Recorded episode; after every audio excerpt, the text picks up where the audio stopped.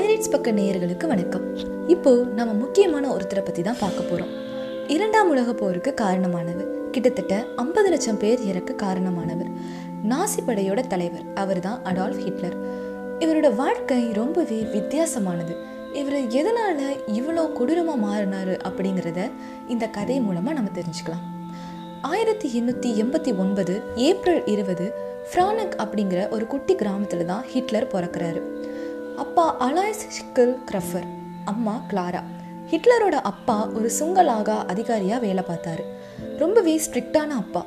அதனால ஹிட்லர் அவரோட அம்மாவோட அரவணைப்பிலே வளர்றாரு. ஹிட்லரோட ஸ்கூல் லைஃப் அப்படின்னு பார்த்தா ரொம்பவே நல்லா படிக்கிற ஒரு பையன். வகுப்புலையே முதல் மாணவனா வாராரு. ஆனா அவருக்கு படிப்பை விட பெயிண்டிங் மேலதான் ரொம்பவே ஆர்வம் இருந்தது. ஆயிரத்தி தொள்ளாயிரத்தி மூன்றுல ஹிட்லரோட அப்பா இறந்து போயிடுறாரு. அதனால தன்னை கண்டிக்க ஆளே இல்லை அப்படின்னு ஹிட்லர் ரொம்பவே முரட்டுத்தனமா வளர ஆரம்பிக்கிறார். ஹிட்லருக்கு ஹையர் ஸ்டடீஸ் பண்ண வாய்ப்பு இருந்தும் கூட பெயிண்டிங் மேல இருந்த ஆர்வத்தினால ஹிட்லர் அவங்க அம்மா கிட்ட இருந்து காசை வாங்கிக்கிட்டு வியன்னாவுக்கு வாராரு. அங்க இருக்கிற வியனா ஓவிய கலைக்கூடத்துல ஒரு பெயிண்டிங்காக எக்ஸாம் எழுதுறாரு. ஆனா அதுல அவர் ஃபெயில் ஆயிடுறாரு.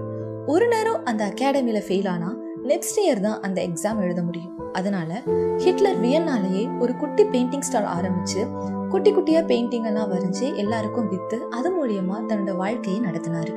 இது போக ஹிட்லர் போர் சம்பந்தமான நாவல்கள் படிக்கிறது அதிகப்படியான புத்தகங்கள் படிக்கிறதுன்னு இதுலேயே அவர் நேரத்தை கொஞ்சம் அதிகமாக செலவிட்டாரு.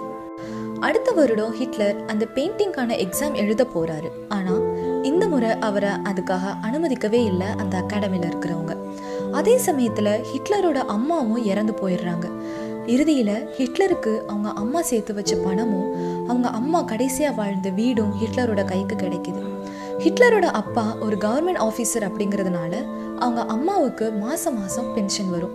இந்த முறை பென்ஷன் நம்ம ஹிட்லர் கைக்கு வரணும்னா அவர் ஒரு ஸ்டூடெண்ட்டாக இருந்தால் மட்டும்தான் அவர் கைக்கு கிடைக்கும். ஆனால் அவர் ஸ்டூடெண்ட்டாக இல்லை. அதனால் அவர் என்ன பண்ணாருன்னா தான் ஒரு ஸ்டூடெண்ட் தான் அப்படின்னு ஒரு ஃபேக்காக ஒரு சர்டிஃபிகேட்டை தயாரிச்சார். இது மூலயமா வந்த காசில் அவர் சொந்தமாக ஒரு ஓவிய கூடத்தை நடத்தினாரு. இரவு நேரங்களில் மண்ணெண்ணெய் வெளிச்சத்தில் மாடல் அழகிகளை வச்சு வரைஞ்ச அவரோட ஓவியங்கள் எல்லாமே அந்த சமயத்தில் ரொம்ப நல்ல விலைக்கு போச்சு. அந்த சமயத்தில் ஹிட்லர் ரொம்ப நாளாக லவ் பண்ண சிந்தியா அப்படிங்கிற பொண்ணு ஹிட்லரை விட்டுட்டு போயிட்டாங்க. அதுக்கப்புறம் ஹிட்லருடைய வாழ்க்கை ரொம்பவே இருளடைஞ்சிருச்சு. ஹிட்லர் ஒரு நாடோடி மாதிரியான வாழ்க்கையை தான் அதுக்கப்புறம் வாழ ஆரம்பிச்சாரு. இந்த மாதிரி இறுக்கமான காலகட்டங்களில் நமக்கு தோல் கொடுக்க ஒரு நண்பன் ரொம்பவே முக்கியம். ஆனால் அந்த காலத்தில் ஹிட்லருக்கு ஒரு நண்பர் கூட இது கிடையாது. அதனால தான் ஹிட்லர் இறுக்கமாகவே தன் பக்கத்தில் இறுதி வரை யாரையுமே நண்பன் அப்படிங்கிற பேரில் சேர்த்துக்கவே இல்லை. அது மட்டும் இல்லாமல் அந்த ஊரில் இருக்கிற டீ கடையில் இருக்கிற பேப்பர் எல்லாத்தையுமே அவர் வாசிக்க ஆரம்பித்தார் அதனால அவருக்கு அரசியல் மேலே ஒரு நாட்டம் வந்தது. இதுக்கப்புறம் நம்ம லைஃப்பில் ஏதாவது பெருசாக பண்ணணும் அப்படின்னு ஹிட்லர் ஜெர்மனியை நோக்கி கிளம்பி போகிறாரு ஹிட்லரோட இளமை வாழ்க்கை அப்படின்னு பார்த்தோம்னா முழுக்க முழுக்க அவமானமும் தோல்வியும் மட்டுமே நிறைஞ்சதாகவே இருக்குது. இதுக்கப்புறம் ஜெர்மனிக்கு போன ஹிட்லர் என்ன பண்ணாரு அப்படிங்கிறத நெக்ஸ்ட் எபிசோடில் பார்க்கலாம். தினமும் ஸ்பாட்டிஃபைல பைரேட்ஸ் பக்கங்களை கேளுங்கள் மேலும் அப்டேட்களை தெரிஞ்சுக்க இன்ஸ்டால பைரேட்ஸ் பக்கங்கள் பேஜை ஃபாலோ பண்ணுங்க. நன்றி.